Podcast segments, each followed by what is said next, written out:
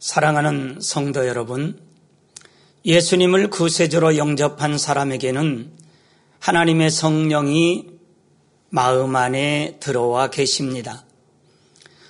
성령께서는 하나님의 자녀된 모든 사람이 진리 안에 살아가도록 마음을 주관하시며 천국으로 인도하십니다. 이처럼 여러분의 마음 안에 하나님의 성령이 계셔서 진리의 말씀을 깨닫고 마음의 양식 삼아 행하는 사람이 되었다면 나는 하나님의 성령이 거하시는 하나님의 성전이라 말할 수 있습니다. 하나님의 성전은 거룩하니 이런 사람은 하나님의 말씀대로 죄를 피 흘리기까지 싸워버리고 악은 모든 모양이라도 버리며 거짓말을 하지 않을 뿐만 아니라 선을 행하면 공력이 나타나서 금 같은 믿음을 소유할 수 있습니다. 지금부터 50년 전의 일입니다. 어느 전도사님께서 달동네 무허가 주택에서 월세로 홀로 사시는 연세가 많으신 여집사님 댁에 신방 예배를 드리고 벽을 둘러보았습니다. 방의 벽은 신문지로 도배가 되어 있었지요. 그 가운데 이상한 것이 붙여 있어서 자세히 살펴보니 1억짜리 수표였습니다. 집사님, 이게 무엇입니까? 네, 전도사님, 별것 아니에요. 우리 영감이 아파서 병원에 입원했을 때 옆 침대에 보호자도 없는 할아버지가 홀로 계시기에 제가 간병을 해드렸지요. 그런데 그분이 태어나면서 그동안 너무너무 고마웠다고 아이 종이 쪽지에 자기 사인을 해주어서 어디다 버리기도 그렇고 어디 두기도 그렇고 해서 그냥 벽에 붙여놓은 거예요. 전사님 별것 아니니 신경 쓰지 마시고 따뜻한 생강차 한 잔 드세요라고 말씀하셨지요. 전도사님은 안타까운 마음으로 벽에 붙여놓은 종이 쪽지에 대해 알려드렸습니다. 이것은 자기압 수표라는 것인데 은행에 가서 돈으로 바꾸면 집도 살 수 있고 평생 노동일 하지 않고도 먹고 사는데 지장이 없을 만큼 큰 돈이라고요. 그런데 할머니 집사님이 자기 앞 수표를 받아놓고는 그것이 무엇이며 어떻게 사용하는 줄을 몰라 평생 고생하며 사시다가 이제 천국에 가실 연세가 되셨으니 너무나 안타깝다고 고백한 어느 전도사님의 이야기를 전해 들은 기억이 있습니다. 사랑하는 성도 여러분, 이 시간 하나님의 성령이 거하시는 하나님의 성전이라는 말씀을 전할 때 이야기 속 할머니 집사님과 같이 안타까운 분이 한 분도 없으시기를 바라며 여러분의 마음 안에 거하시는 하나님의 성령에 대해 밝히 알아 성령의 도우심으로 복된 삶을 누리시기를 바랍니다. 우리가 성령의 도우심 가운데 복된 삶을 영위하기 위해서는 첫째로 내 안에 계신 하나님의 성령이 어떤 분인지 알아야 합니다. 내 안에 거하시는 하나님의 성령은 보혜사 성령으로서 내가 예수님을 구세주로 영접한 후 하나님께서 주신 선물입니다. 빌립보서 2장 5절에서 11절을 보면 너희 안에 이 마음을 품으라.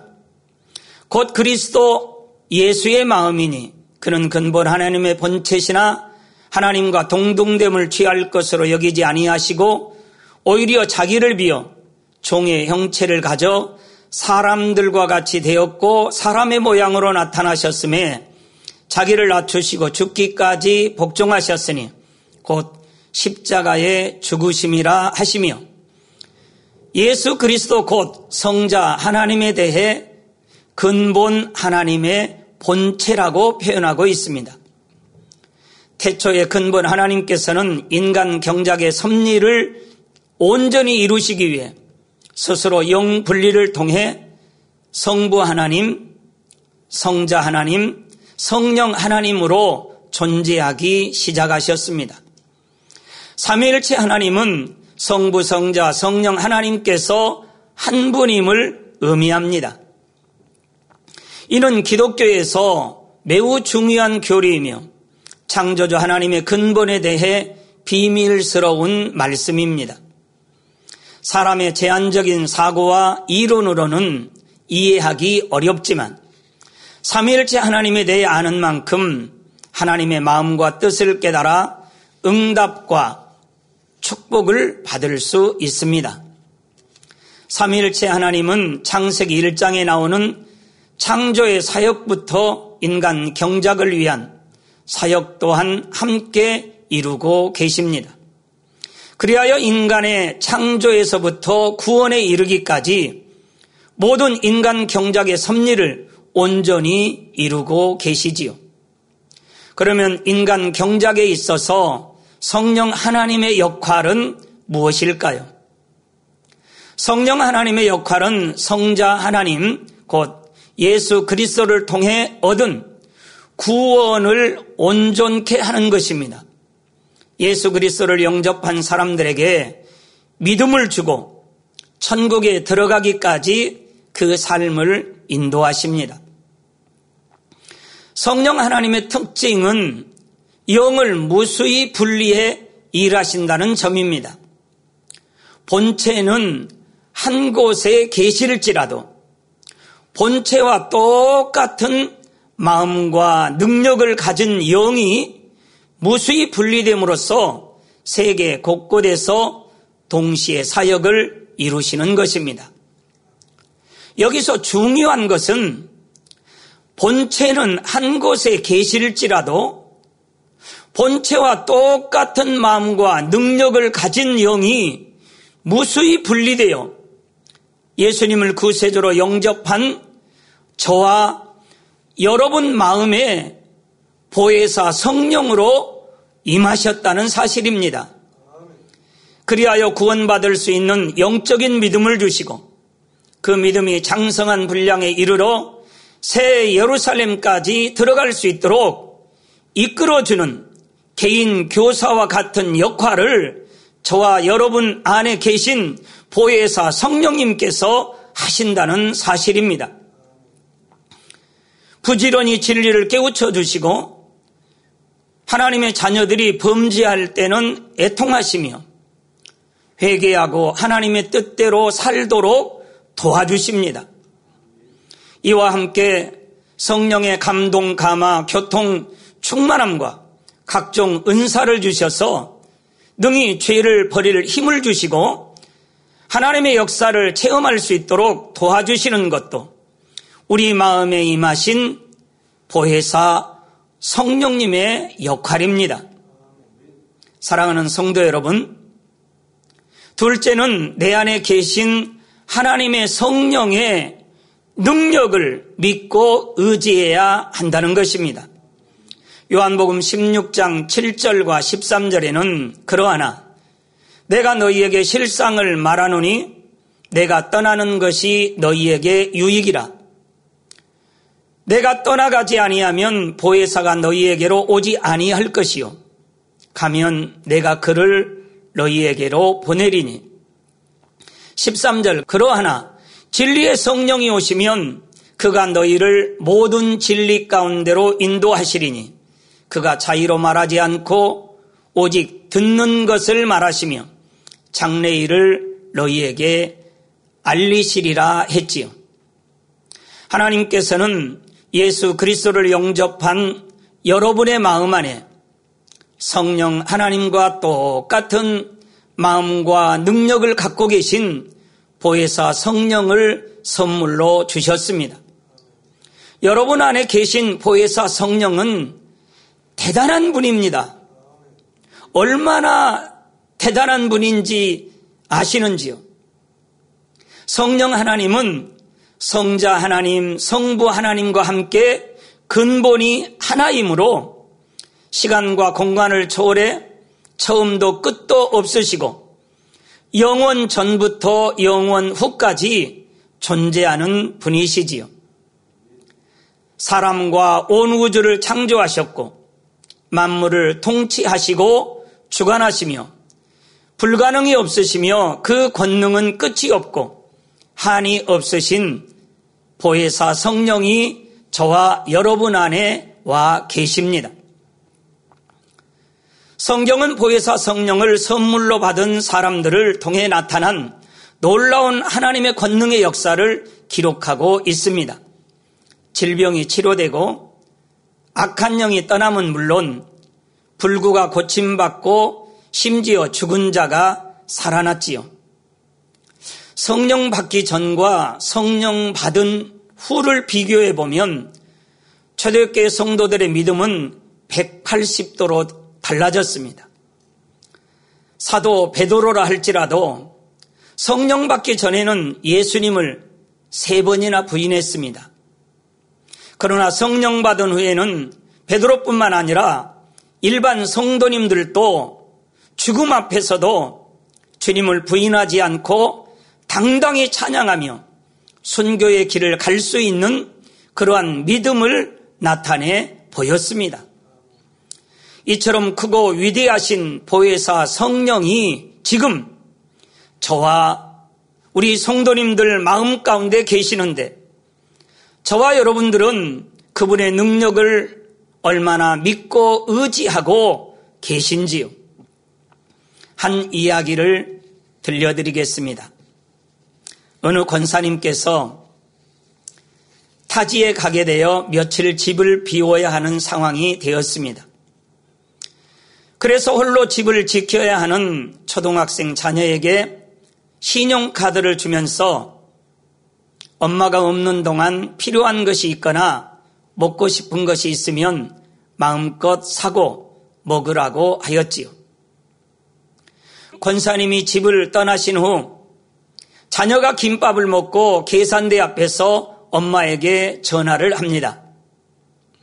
엄마, 김밥을 먹었으니 돈 좀 보내주세요. 계좌번호는 뭐뭐예요.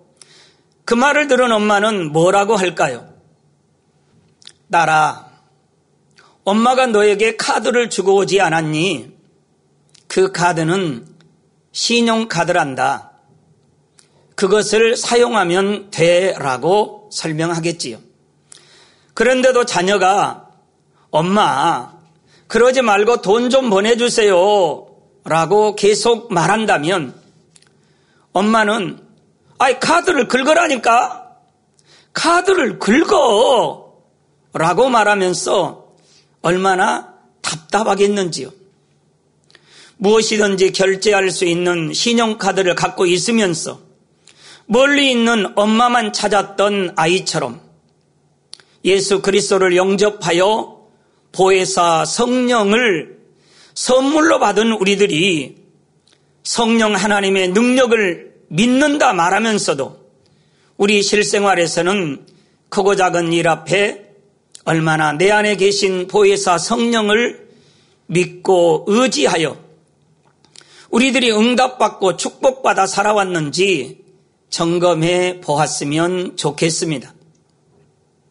사랑하는 성도 여러분, 요즘 새로 나온 자동차에는 AI 스마트 기능이 있어서 문제가 발생하면 점검하라는 의미로 점검등이 켜집니다. 타이어에 바람이 부족하거나 엔진에 문제가 발생하면 점검하라는 표시로 불이 들어오지요. 그런데 점검하라는 불이 들어왔는데도 게으름으로 무시하고 계속 운행을 하다 보면 큰 낭패를 보는 일들이 종종 있습니다. 지금부터 20여 년 전에 제가 엔진 오일이나 냉각수를 점검할 줄 모르고 그냥 운전만 하고 다닐 때가 있었습니다. 그러던 어느 날은 본네트에서 연기가 나는 것입니다. 차를 멈추고 정비사가 점검을 해보니까 아, 엔진이 이미 타버려서 차를 폐차해야만 했었지요. 이와 마찬가지로 보혜사 성령이 우리 마음 가운데 계시면서 때를 따라 죄에 대해서 의에 대해서 심판에 대해서 깨우쳐 주심에도 불구하고 우리들이 계속 무시하면 큰 문제이지만 순종하면 큰 축복입니다. 어떤 성도님은 버스를 타려다가 마음에 강하게 주관이 와서 그 차를 타지 않고 다음 차를 기다렸다가 탔다고 합니다. 잠시 후 본인이 타지 않았던 앞차에서 대형 사고가 발생한 것을 보면서 마음을 강하게 주관해 주신 보혜사 성령의 음성에 순종함으로 본인이 지킴받고 보호받았음을 깨달았다고 하지요.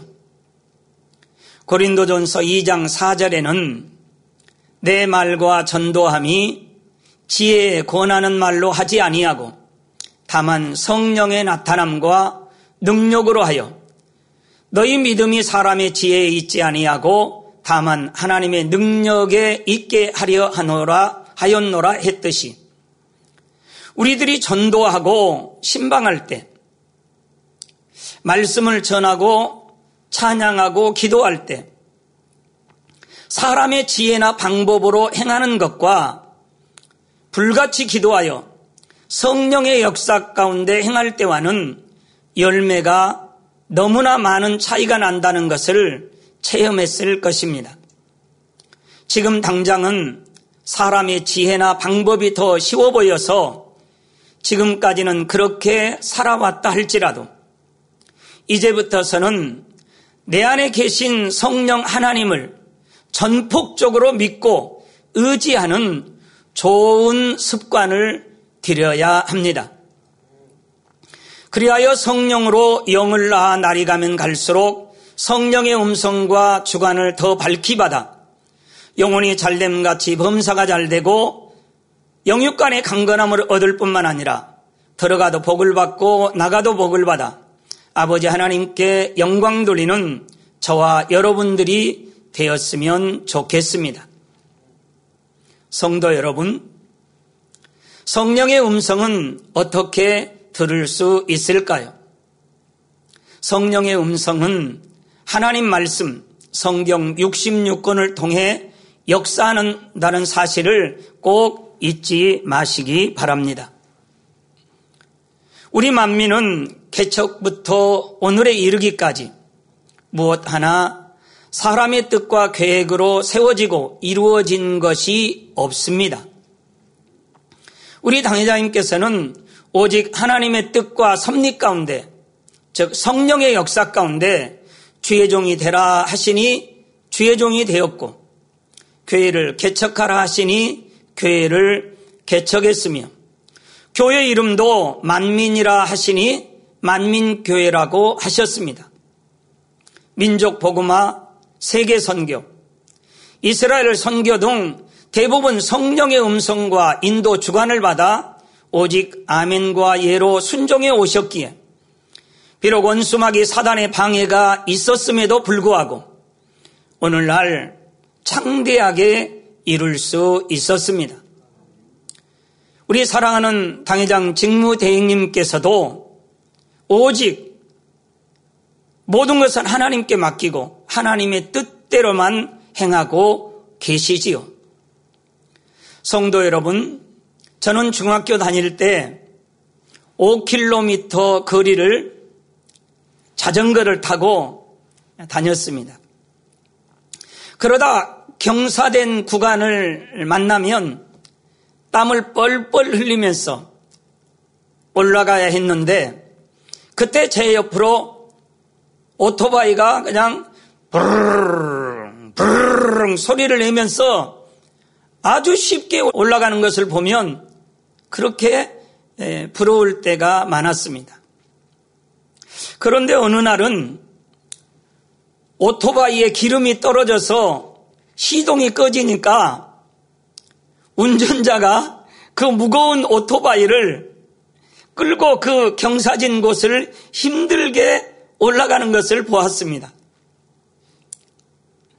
이와 마찬가지로 우리가 불같이 기도하여 성령이 충만할 때는 연단이 와도 오토바이를 타고 경사진 곳을 쉽게 올라가는 것과 같이 쉽습니다. 그러나 기도를 힘으로 성령 충만함이 사라지면 어떻게 될까요? 마치 기름이 떨어진 오토바이나 자동차를 밀고 끌고 경사진 곳을 올라가야 하는 것과 같이 신앙생활이 힘들 수밖에 없다는 사실을 저는 깨달았습니다. 자동차를 타고 다녀야지 힘들게 밀고 다니면 되겠습니까? 그런데 기름이 떨어지면 어쩔 수 없이 밀고 다녀야 합니다. 그렇다고 자동차를 버리고 갈 수는 없지 않겠는지요? 기름이 채워지기까지는 말입니다.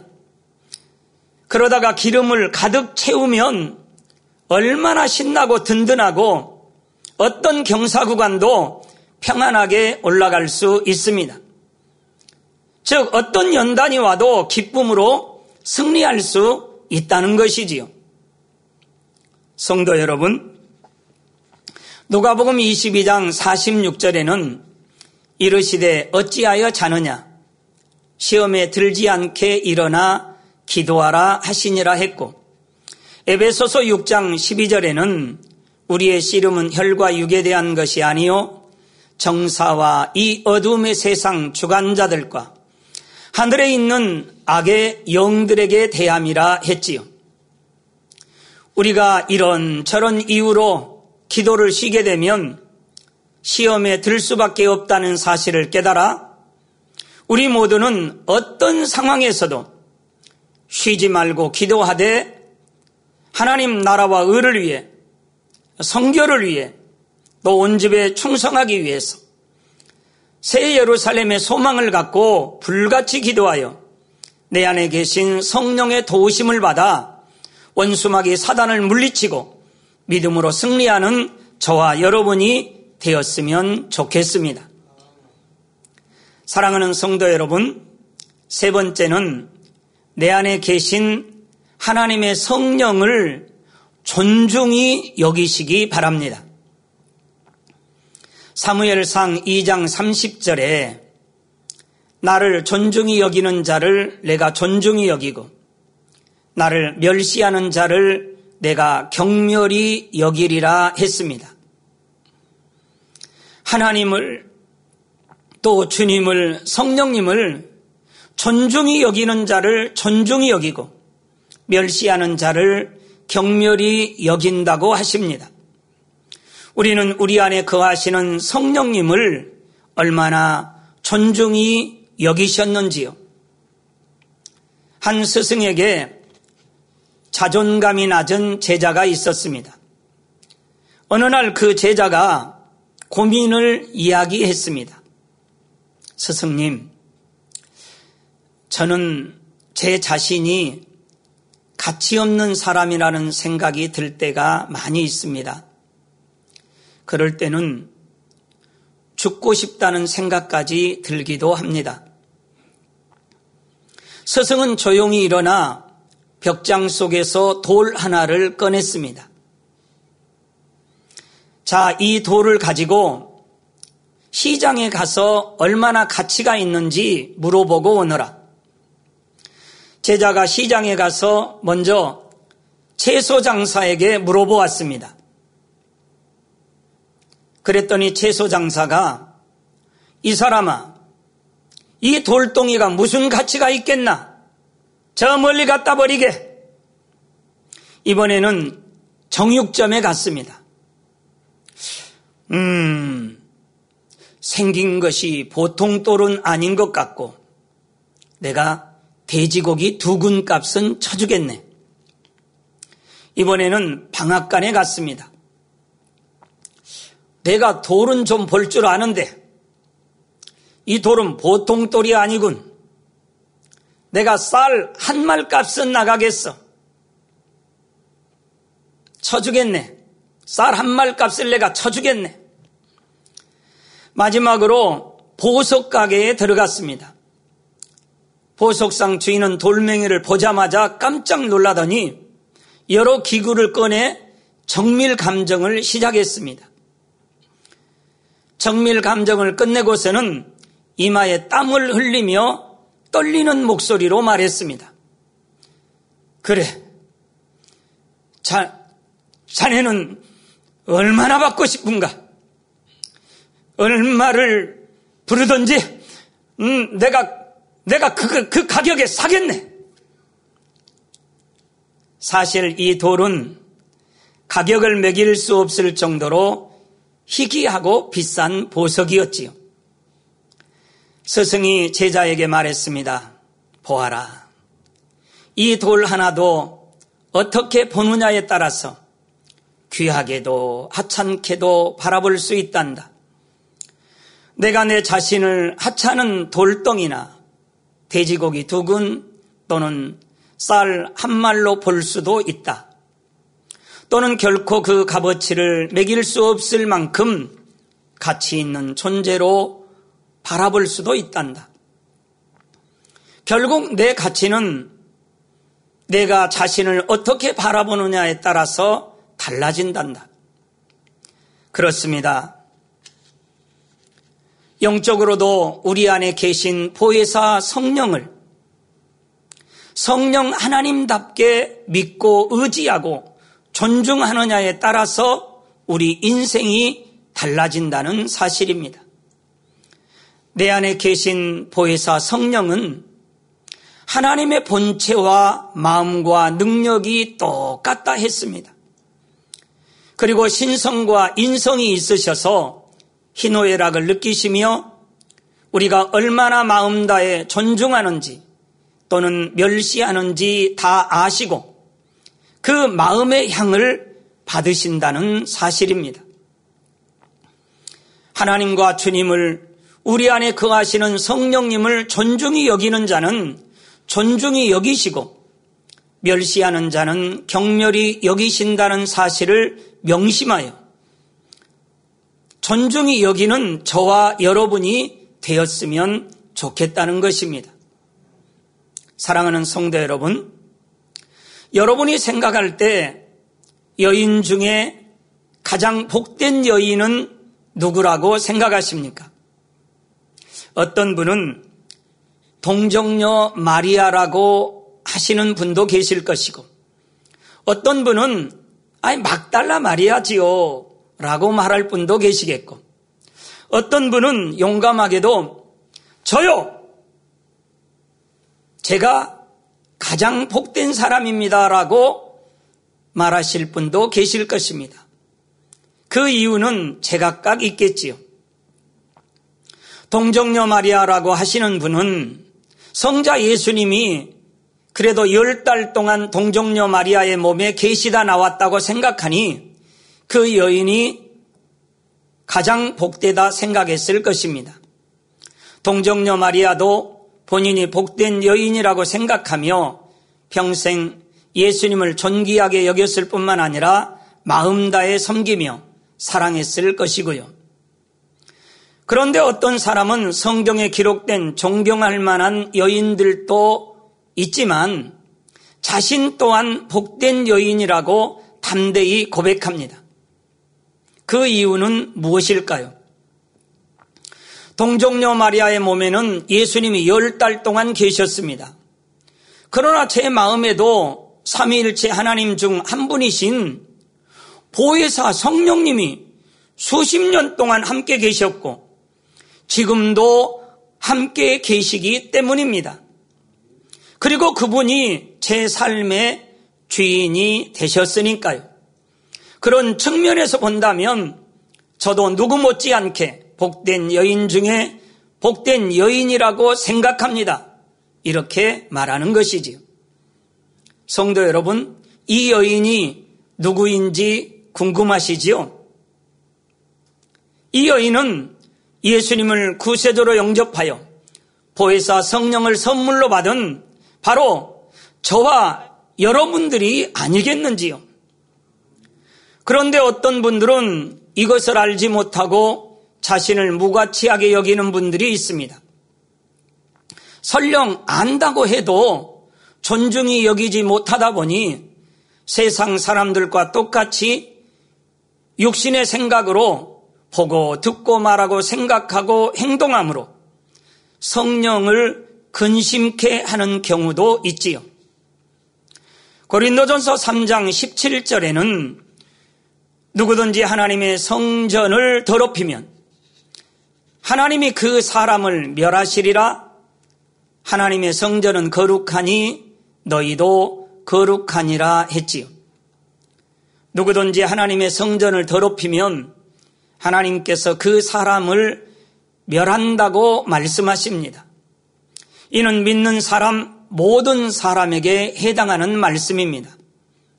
믿지 않는 사람은 마귀의 자녀이기에 하나님과 상관이 없고 구원과도 상관이 없기에 거론할 필요가 없습니다. 오늘날 많은 교회에서 이렇게 분명한 하나님의 말씀을 잘못 가르치고 있습니다. 혹자는 성령을 받으면 당연히 구원받는 것이다. 한번 구원받는 사람은 죄를 지어도 하나님이 매를 때려 연단해서라도 결국 구원받게 하신다고 가르칩니다. 이것은 분명히 잘못된 가르침입니다. 데살로니가전서 5장 19절에는 성령을 받았다 해도 짐짓 죄를 지으면 성령이 소멸하여 구원받을 수 없기 때문에 성령을 소멸치 말라고 말씀하셨습니다. 하나님의 성전을 더럽힌다는 것은 무엇을 의미합니까? 성전이란 하나님의 마음이 좌정한 것을 의미하므로 우리의 마음 곧 성령이 계시는 마음을 더럽히는 것을 말합니다. 진짓 죄를 짓는 것을 의미하는 것이지요. 그러나 여러분은 보혜사 성령님을 존중히 여기시는 분들입니다. 동정녀 마리아와 같은 마음으로 내 안에 계신 보혜사 성령 하나님을 마음 다해 존중히 여기며 섬기고 믿고 의지하며 사랑하십니다. 성령의 음성에 귀 기울여 순종할 뿐만 아니라 성령으로 보고 성령으로 듣고 성령으로 말하고 성령으로 생각하고 즉 진리로 보고 진리로 듣고 진리로 말하고 진리로 생각하고 이렇게 행하니 성령으로 영을 낳게 돼요. 영혼이 잘 되니 범사가 잘 되고 영육간의 강건함으로도 형통한 삶을 살아가니 참으로 복된 사람이 된 것이지요. 사랑하는 성도 여러분, 결론입니다. 오늘은 하나님의 성령이 거하시는 하나님의 성전이라는 제목으로 우리가 성령의 도우심 가운데 복된 삶을 영위하기 위해서는 첫째, 내 안에 계신 하나님의 성령이 어떤 분인지 알아야 함을. 둘째는 내 안에 계신 하나님의 성령의 능력을 믿고 의지해야 함을. 셋째는 내 안에 계신 하나님의 성령을 존중히 여겨 드려야 함을 말씀드렸습니다. 만민 찬양 81장에는 이런 고백이 나옵니다. 내 안에 계신 성령님, 내가 의지합니다. 내 안에 계신 성령님, 내가 사랑합니다. 내 마음 깊은 곳까지 위로하시는 주, 내 마음 깊은 곳까지 아시는 주, 사랑합니다. 내 주 성령님. 사랑합니다. 내 주 성령님. 누구도 어떤 이도 줄 수 없는 그분의 그 사랑. 사모합니다. 내주 성령님. 사모합니다. 내주 성령님. 누구도 어떤 이도 줄 수 없는 그분의 그 사랑. 사랑하는 성도 여러분. 성령 하나님과 똑같은 마음과 능력을 갖고 계신 보혜사 성령께서 저와 여러분 마음 안에 와 계심을 한시도 잊지 마시기 바랍니다. 이제는 하나님의 성령이 거하시는 하나님의 성전임을 분명히 깨달아 불같이 기도하여 성령으로 영을 낳으며 신속히 영과 온영을 이루어 아니 될 것도 되고 될 것은 더 잘 되는 축복의 주인공들이 다 되시기를 존귀하신 우리 주 예수 그리스도 이름으로 기원 드립니다.